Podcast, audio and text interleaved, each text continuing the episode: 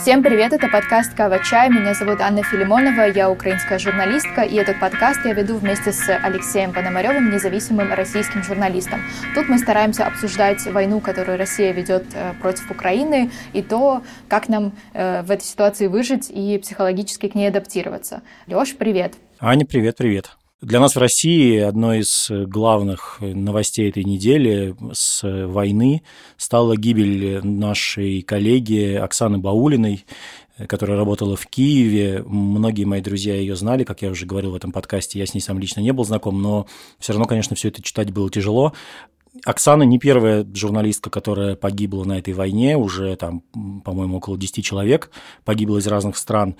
Наш сегодняшний гость как раз связан с этой темой, потому что, если вы помните, вы слушали Ковача с э, Павлом Казариным, который э, был журналистом, а ушел в территориальную оборону Киева, он нам немножко рассказывал о том, что его и его друга э, Юрия Мацарского в подразделении, где они служат, узнав о том, что они журналисты, им поручили как раз работать с разными сотрудниками э, медиа из э, разных стран, которые приезжают в Киев для того, чтобы освещать эту войну.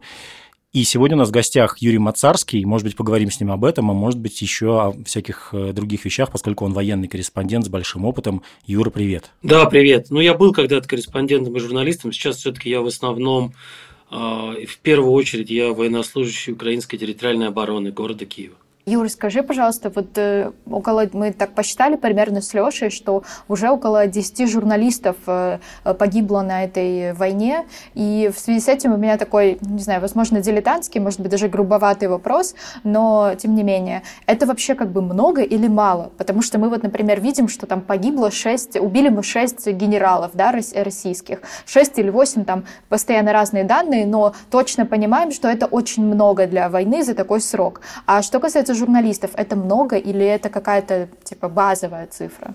Слушайте, ну я не знаю, если в принципе какая-то базовая э, цифра допустимых потерь среди гражданского населения, среди журналистов, среди детей, среди стариков, среди беременных. Я не представляю вообще, кто кому, кому может прийти в голову высчитывать такого рода базовые цифры и потом еще их где-то публиковать. Но то, что, что мы видим сейчас, что происходит прямо сейчас каждый день, каждую ночь в Украине, это война очень высокой интенсивности, в которой применяются самые-самые-самые разные средства поражения техники и живой силы. И э, россияне совершенно не, не, не стесняются и абсолютно ни, ничем не сдерживают себя в применении всех этих сил и средств по отношению к мирному населению. Мы прекрасно понимаем, что все эти сказки про то, что они там бьют только по, по военным объектам, это сказки рассчитаны, ну, просто не, не просто там на кретинов, на там людей, которые родились без головного мозга, потому что достаточно, э, достаточно двух кликов в, в интернете для того, чтобы увидеть, во что они превратили Мариуполь, достаточно двух кликов для того, чтобы посмотреть, как они ведут себя э, по-скотски, по-свински, совершенно даже не по-собачьи, даже не знаю как, по, по отношению к людям на оккупированных территориях. Поэтому в войнах высокой интенсивности, в войнах, в которых совершенно неизбирательно применяются там бомбы, ракеты, стрелковое оружие, танки, все что угодно – и, и потери всегда очень высокие. А поскольку, повторюсь, они абсолютно не стесняются использовать все, весь этот арсенал в городах, поскольку они во многом, а как мне кажется, часто в первую очередь пытаются нанести удары именно по гражданской инфраструктуре, именно по тем местам, где заранее всем известно и всем понятно, что в первую очередь находятся гражданские люди, которым нечем отбиваться, которым нечем защищаться, над которыми не висит даже какой-нибудь самый слабенький зонтик из, из ПВО, там, конечно, в, такой, в таких боевых условиях, в, в такой войне всегда и очень высокие, часто, э, часто ну, не, не, объяс... ну, не то чтобы необъяснимо, часто э, какие-то запредельно высокие жертвы и среди мирного населения,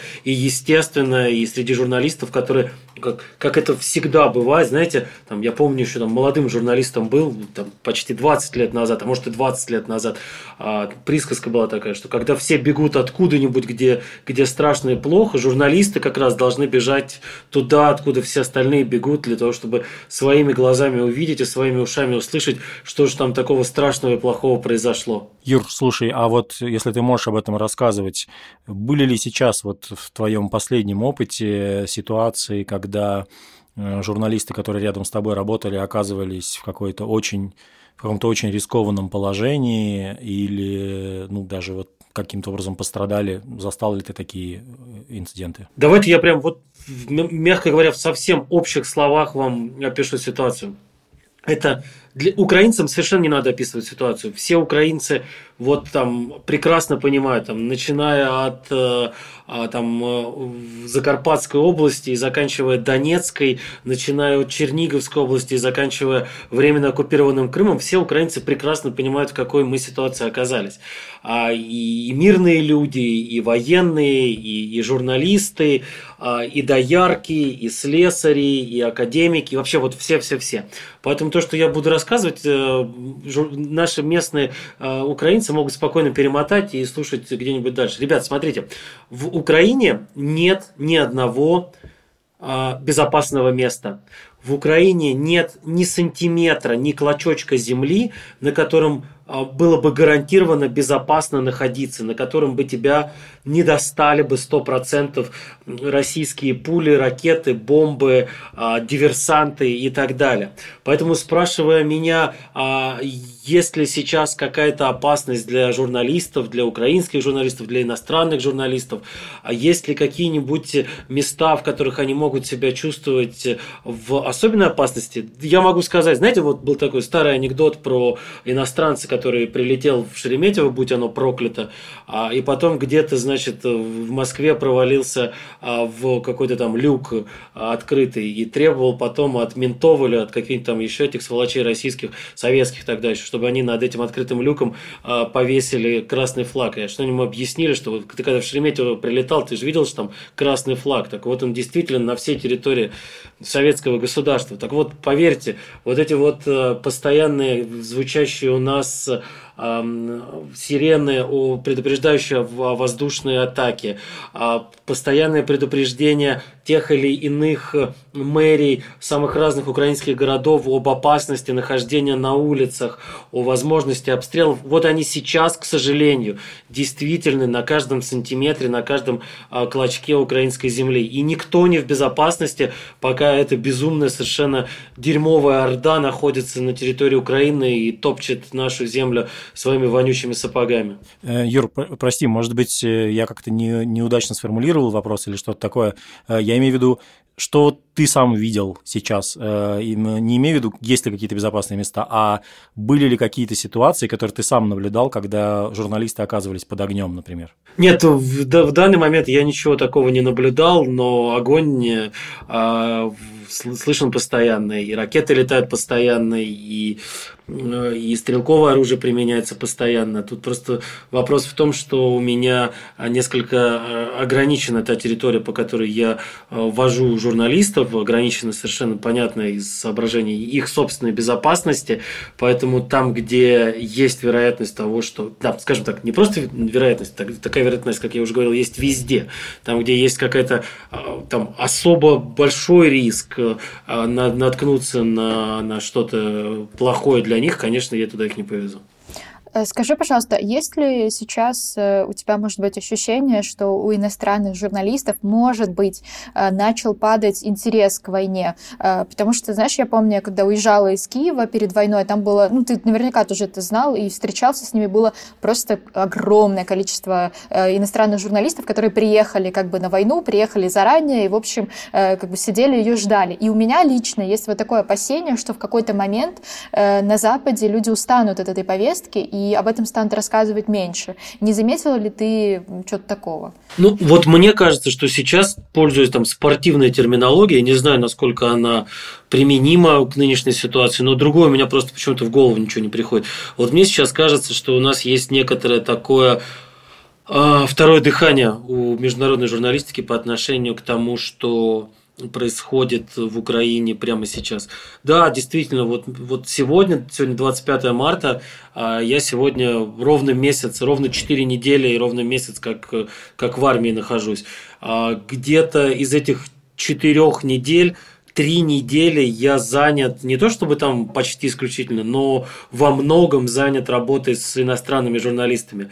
То есть, начиная со второй недели войны, я так или иначе вот завязан на помощь, на какие-то комментарии, на организацию там поездок, интервью и всего прочего для иностранных журналистов. Вот в первые 10, 12, может быть 14 дней я даже вон как-то залез, посмотрел, сколько у меня было звонков и сообщений в, э, в WhatsApp. И в первые там 10, 12, 14 дней среднее число звонков и сообщений от разных, ну то есть количество адресатов, которые мне либо звонили, либо писали в одном только WhatsApp было там 8-10 человек каждый день.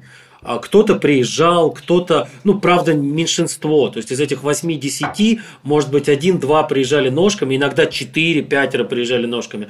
А остальные просили либо выйти им в какие-то эфиры, либо надиктовать им какие-то комментарии, либо там свести, дать какие-то контакты людей, которые могли бы чем-то поделиться. Потом был какой-то некий такой спад интереса, не знаю, с чем связанный. Причем этот спад пришелся, как мне кажется, опять же, это только вот мои какие-то личные ощущения. Этот спад пришелся на очень тяжелые дни с огромным количеством бомбардировок, с, с невероятным каким-то зверством а, связаны были эти дни со стороны российских захватчиков. И, и при этом все равно как-то было меньше и звонков, и, и и сообщений. А вот сейчас, последние пару-тройку дней, опять начинают вот этот вот открываться ворота иностранной журналистики в Украину, приезжают новые люди, которые, наверное, сейчас решили, что будет странно остаться где-то в стороне и будет необъяснимо не приехать сейчас в Киев, а из Киева, может быть, куда-то дальше. Вот сегодня а, приехали новые ребята из Соединенных Штатов. А, писал мне сегодня мой старый товарищ из, из Нидерландов, просил помочь с контактами людей, которые могли бы его встретить в Одесской области. А, знаю, что на подходе еще несколько групп, с которыми, скорее всего, буду, вернее, мы с Павлом будем работать уже на следующей неделе. Так что вот, возвращаясь к началу а, ответа на ваш вопрос, могу сказать, что у меня есть ощущение, что на какое-то время интерес не то чтобы был утрачен, но он так несколько спал, но сейчас он снова растет, э, западные медиа, а, и восточные, кстати, медиа, потому что не только западные медиа, есть еще там Аль-Арабия, Аль-Джазира и другие другие медиа не из Европы и не из США снова, снова приезжают или снова просят какие-то материалы отсюда от, от нас. Юра, скажи, вот, э, ну, опять же, извини, что я немножко про российских коллег спрашиваю, но тем не менее, я вот вчера встречался со своей подругой, э, довольно известной журналисткой, независимой российской, э, которая подумывала, не поехать ли сейчас работать в Украину, и при этом, конечно, с одной стороны, существуют риски юридического характера с российской стороны, потому что мы уже, в принципе, ждем всего вплоть до там, обвинений в госизмене журналистов, которые будут работать эм, с украинской стороны фронта. С другой стороны, существуют очевидные риски, ну, просто для, наверное, для людей да, с красными паспортами, которым как бы понятно, каким образом сейчас относятся большинство украинцев. Скажи, пожалуйста, есть ли возможность для российских журналистов, э, скажем так, эм, критически относящихся к тому, что происходит сейчас, к тому, что делает российская власть, работать с украинской стороны? Я, если честно, вот, вот очень плохо себе представляю тех журналистов, которые бы критически относились к тому, что а, происходит в России, и до сих пор ездили бы куда-то в загранкомандировке, в первую очередь в Украину, с российским паспортом, еще и э, заявляли о себе как о российских журналистах. А почему вы в 2014 году э, не заявили о том, что вы не согласны?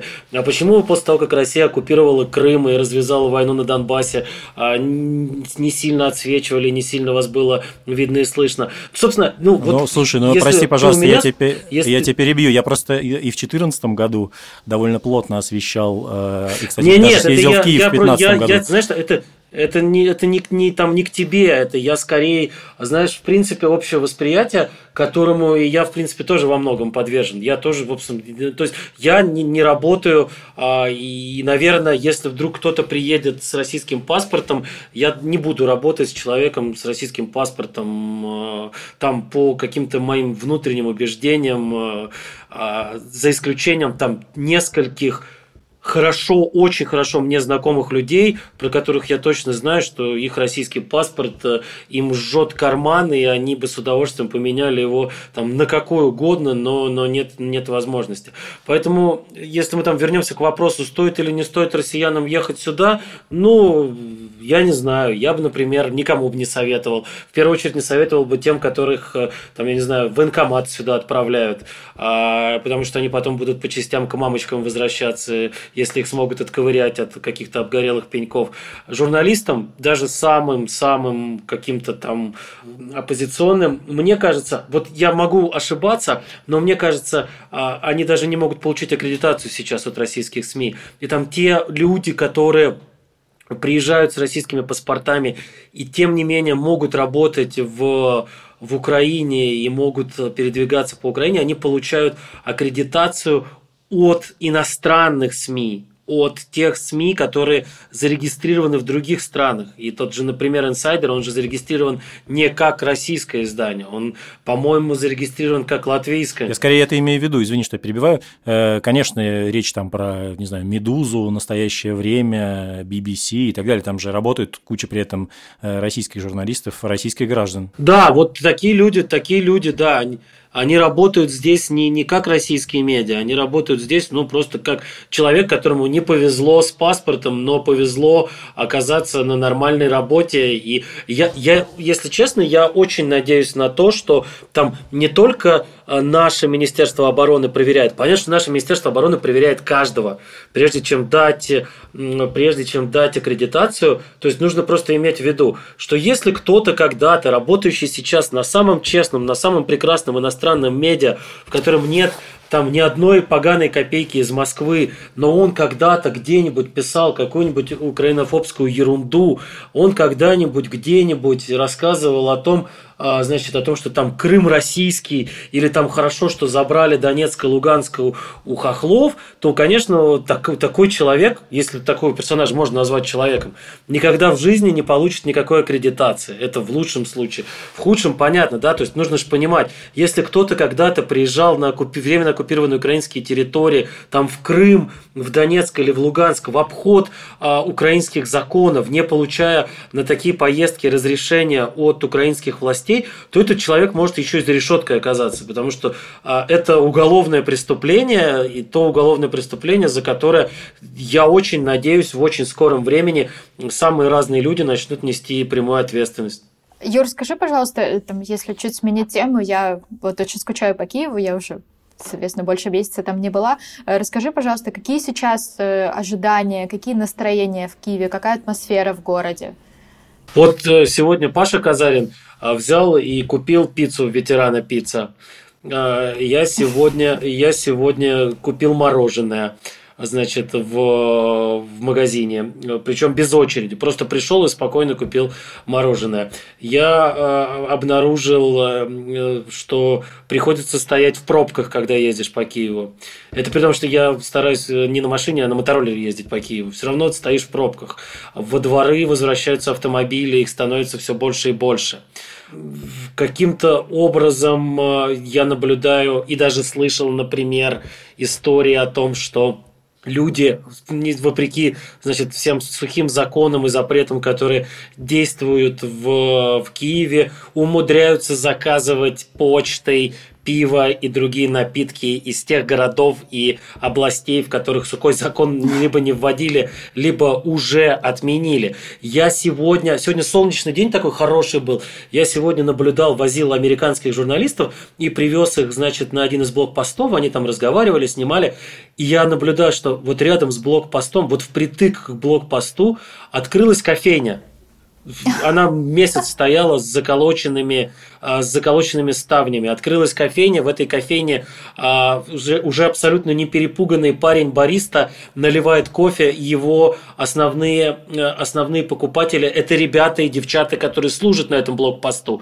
При том, что э, их волонтеры завалили кофе бесплатным. У них там столько видов кофе, я никогда не видел столько видов кофе. Мне кажется, если поехать в какую-нибудь страну знаменитую кофе, ты не увидишь ни в каком, значит, американском Starbucks у тебя столько видов кофе нет, как э, у этих ребят на их блокпосту. Но они все равно идут и платят деньги за кофе а, для того, чтобы просто иметь возможность прикоснуться к той жизни, которая была у них до, до начала российского вторжения, и которые они обязательно вернутся после того, как э, все эти твари получат по зубам и отползут назад в свою вонючую дыру. То есть можно действительно уже даже думать о том, чтобы вернуться? То есть есть люди, которые возвращаются? Я не могу и ни в коем случае не буду брать себя ответственность, на себя ответственность за принятие людьми решений, что им делать, как им делать, возвращаться, не возвращаться, ехать, не ехать. Я рассказываю о том, что я вижу. Я вижу то, что э, машин становится больше и на дорогах, и во дворах. Я вижу, что э, очереди у магазинов становятся меньше, не потому, что людей стало меньше, а потому что, если там раньше, грубо говоря, там условно на тысячу человек, человек, э, на тысячу покупателей работало два магазина, то сейчас их работает пять или шесть, соответственно, и очереди становятся меньше. Я вижу, что открывается, возвращается к работе там самый разный бизнес, включая, например, там парикмахерские, включая уже упомянутые мною а, там кофейни или там ветерана пицца но призывать кого-то я не готов. Это я не, не хочу брать на себя ответственность ни за чьи жизни, ни на чью безопасность. Давайте так, ребят, каждый отвечает за, сам за себя, и каждый решает за себя и за свою семью, что и как им делать сейчас, завтра или послезавтра. Конечно, понятно. Но просто это для меня это было просто настолько приятно сейчас послушать, э, что Киев оживает и что туда возвращаются люди. Это, наверное, э, самая замечательная новость сегодняшнего дня. Ну, кроме, конечно, того, что Жириновский, скорее всего, умер. Это все-таки на первом месте. А потом воскрес. Мы думали... Ну, мы еще не знаем, мы еще не знаем. Мы думали, что как бы ебаный сюр начался, когда Бабченко умер, а потом воскрес. Но нет. Оказывается, что есть гораздо более сюрреалистичные моменты. Мало того, что воскрес, так еще и теперь, мне кажется, в России должны ввести закон о фейках, типа о смерти Жириновского, потому что уже покарали сенатора. Уже покарали сенатора, который написал об этом в Твиттере. А, ладно, лирическое отступление. Юр, скажи, мы вот с Аней частенько с разными гостями обсуждаем, ну, приходится проводить параллели так или иначе с другими вооруженными конфликтами. И ты как человек, освещавший разные войны на Ближнем Востоке, например, или где-то еще, можешь ли ты с чем-то сравнить нынешнюю войну в Украине? Понятно, что, ну, как бы совершенно разные там географические, религиозные, какие угодно ментальные особенности здесь, и, но тем не менее, можешь ли ты какие-то провести параллели с нынешним конфликтом? Ну, менталь, ментальные особенности, вернее, ментальное отклонение здесь совершенно налицо, да, со стороны Российской Федерации, потому что я не представляю себе, то есть там 140 миллионов населения страна, и не нашлось э, сколько-нибудь заметного количества людей, которые бы вышли бы и сказали, так, ребят, давайте прекратим убивать беременных, давайте прекратим превращать а, целые поколения детей, взрослых и стариков в беженцев, давайте прекратим превращать в пыль целые города. Вот здесь вот реально, вот если мы говорим о каких-то психических особенностях, особенностях для меня это абсолютно непонятно. То есть это необъяснимая совершенно история. Ну тут извини, я, остальном... я, я, я попробую вступиться за соотечественников. Сейчас я даже могу посмотреть статистику. Там, по-моему, за вот с момента начала войны в Москве было э, порядка 15 тысяч э, человек, не в Москве, в разных городах России, задержано на разных акциях протеста. Я, кстати, был задержан на одной из них тоже, антивоенных. Просто... Ну и сколько знаешь, это в процентном отношении от 140 ну, ну, миллионов? Слушай, как ты ну, знаешь, давай, это просто ну, давайте честно. довольно долгое, довольно долгое и последовательное подавление протеста в России, э, оно привело именно к этому, что сейчас, и на самом деле, я уже не помню, кто это говорил, по-моему, это чуть ли не Акунин говорил, кто-то еще, а, что на самом деле российские силовики, они, понятно, что они сейчас убивают, и это ужасно, и, ну, как бы, у меня самого э, сердце разрывается каждый день, когда я смотрю эти кадры из Украины, э, убивают украинцев, женщин, стариков, детей, и просто украинцев, неважно. А, но дело в том, что российские силовики применяют силу и против граждан России. На самом деле, как бы вот эта тихая война против российского населения ведется уже давно. Слушайте, я прям даже не хочу об этом говорить. Давайте сравнивать, давайте посравниваем. Ну, то есть, ну, ну это какая-то такая глупость, про которую я даже говорить не хочу. Да, они там, они гоняют дубинками а, значит, кого-то, кто там что-то сказал, а здесь они на, на нас грады кидают и, и, и вакуумные бомбы на, на э, народ дома. Давайте не будем сравнивать, а иначе просто, мне кажется, мы сейчас все... Ну, то есть, я не хочу слышать ничего про то, что, ах, там бедные несчастные, их дубинками стукнули. Ребят, вот приезжайте сюда, посмотрите, что такое дубинками стукнули. И потом рассказывать о том, какие вы бедные несчастные. Ну, что это за бред вообще? Зачем я должен это слушать? Объясните мне, пожалуйста. Кормите этим, этим дерьмом какую-нибудь внутреннюю аудиторию, пусть они гордятся собой, какие они молодцы и, и зайцы. Ну, слушай, заметь, ты сам первый поднял эту тему, это не я, как бы. Да, я понял, и я, ну, собственно говоря, и я не, не собираюсь от этого отказываться, да. Я еще раз повторяю, есть страна 140 миллионов человек. И в этой стране в 140 миллионов человек не нашлось хоть сколько-нибудь заметной массы людей, которые бы пошли и сказали, мы против, чтобы от нашего имени и от нашего лица бомбили школы и детские сады. Мы против, чтобы от нашего имени, прикрываясь там нашими фамилиями, нашим гражданством и так далее, рассказывали о том, что Украина не существует и делают все для того, чтобы Украина перестала существовать. Давайте мы вот, правда, вот нет сколько-нибудь заметного вот этого самого антивоенного движения, нет сколько-нибудь заметного протеста. Из чего я могу сделать вывод? Что либо всех все устраивает, либо всем все равно, или, по крайней мере, там какому-то значительному большинству. Ну, я, честно, не, не буду тебя переубеждать, потому что я понимаю Давайте... твою, как бы, понимаю твою боль, э, ну, то есть, по, по крайней мере, стараюсь ее понять. Э, просто поверь, что на самом деле таких людей довольно много в России. Другое дело, что ну, в общем, короче говоря, есть много разных обстоятельств, которые им мешают существовать, в частности. Э, например, все, все российские журналисты практически уехали независимо из России, потому что... Я вот могу сейчас тебе рассказать, что мешает существовать украинцам, но ты и так сам, ты и сам можешь догадаться, что мешает существовать Слушай, украинцам. Я, я, я слежу, слежу за разными, за всеми новостными да, ресурсами, в частности, украинскими, поэтому, конечно же, я наблюдаю весь кошмар, который у вас происходит, и мне страшно за это стыдно и больно. Ань, давай задавай ты, наверное, вопрос. Ой, ребята, мне так стало страшно, что вы сейчас поругаетесь, что у меня все вылетело из головы. Да не, ну я, я не будем вспоминаю, вспоминаю заповеди Драка, я понимаю, что украинцы имеют полное право реагировать э, по-разному, да, и как бы поэтому я тут могу только просто сказать, что эти люди есть, э, ну, вот, даже в количестве нескольких десятков тысяч человек, которые были задержаны на протестных акциях. А Юр, все-таки может быть, э, есть ли у тебя военные именно чисто параллели? На что это похоже? Я, я могу сравнить, например, с Ираком. Я могу сравнить с Ираком, в котором я достаточно долго работал а, и наблюдал а, в самых разных его частях самые разные события, которые происходили. Вот, например, тогда, когда а, шло наступление международной коалиции а, на занятый, захваченный игиловцами Масул для того, чтобы, собственно говоря, освободить Масул от, э, от игиловцев.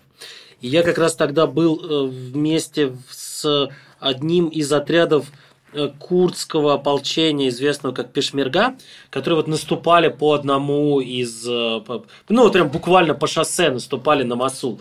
Масул брали со всех сторон, Масул, значит, наступали, брали в кольцо, и вот постепенно это самое кольцо смыкали. Там артиллерия, артиллерия работала, авиация работала, э, причем работали прям вот постоянно, и шум стоял бесконечно, грохот стоял. А, ну и, соответственно, естественно, одними лишь, как известно, одними лишь бомбардировками войны не выигрываются, и нужно всегда а, еще и ножками идти. Я вот как раз шел ножками с одним из э, курдских отрядов, который наступал на, э, на Масул. И в какой-то момент, в какой-то момент это наступление остановилось. Вот просто вот замерли люди и стояли. Причем стояли там несколько дней.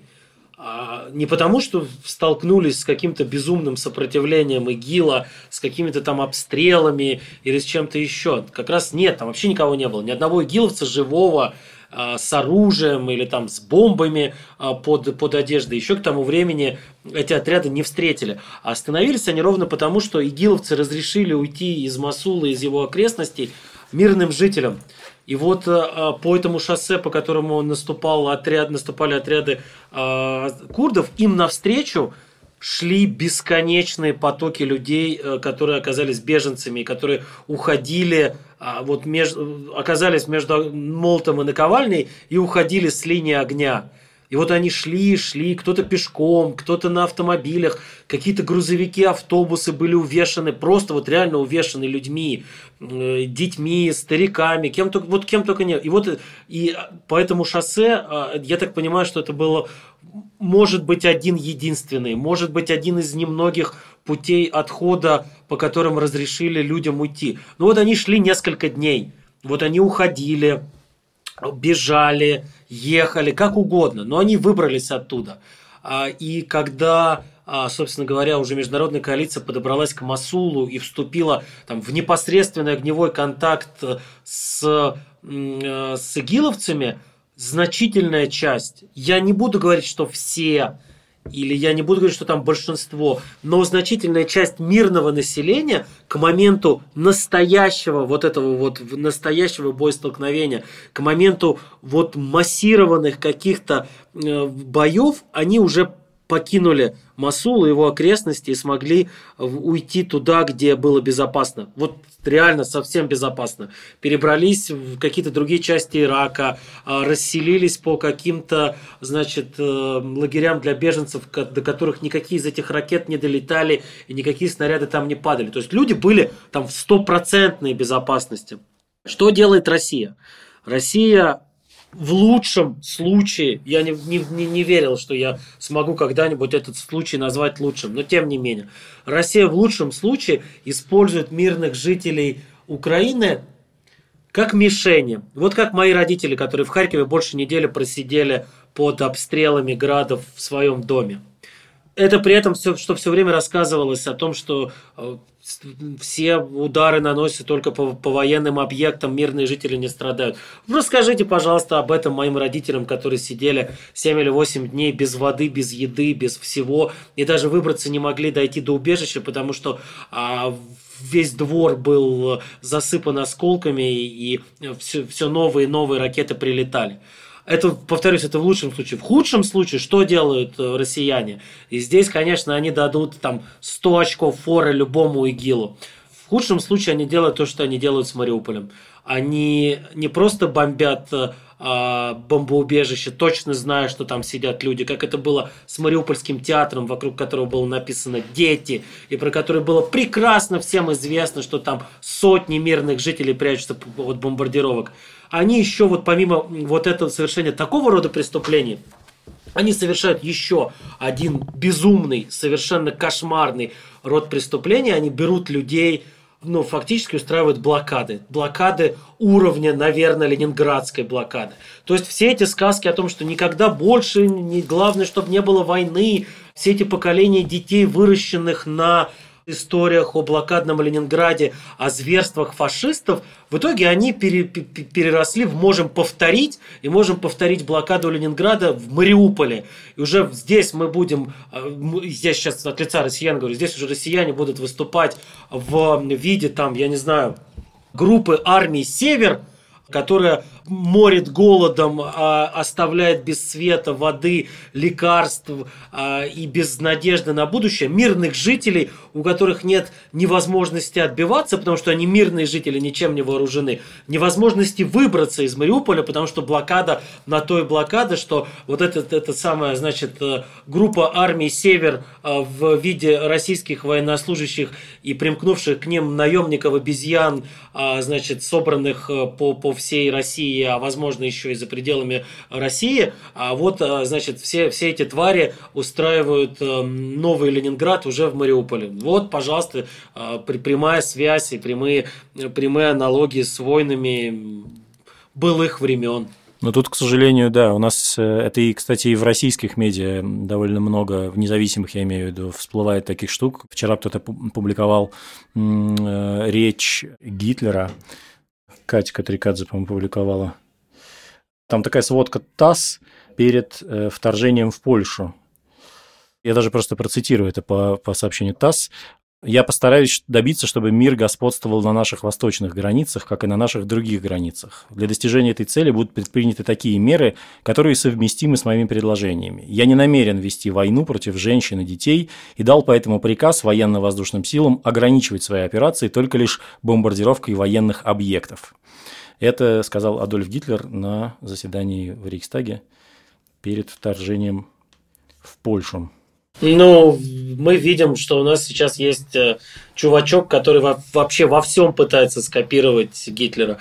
Чувачок, который годами рассказывал про Великую Отечественную, годами рассказывал про то, что народ победитель, а теперь ведет себя абсолютно противоположным образом. Теперь демонстрирует, что он повторяет Вторую мировую, но уже в, в роли Гитлера, а э, вся его хваленная армия это просто ну, это толпа, а, толпа нацистов. Вот реально просто толпа нацистов, совершающая каждый день безумные преступления против человека человечества и против человечности. Спасибо, Юра. На самом деле было очень, очень интересно тебя послушать. И несмотря на то, что много, много мы говорили о мрачном, но для меня все равно я буду моральная операция на историю о том, что Киев вновь оживает. Поэтому спасибо тебе большое, что рассказал об этом. Это был подкаст «Кава Чай». Меня зовут Анна Филимонова. Меня зовут Алексей Пономарев. Подписывайтесь на нас там, где вы слушаете подкасты, ставьте оценки, оставляйте комментарии. Спасибо, Юра, за интересный, хоть и по понятным причинам эмоциональный разговор. Да, спасибо вам и счастливо. Пока.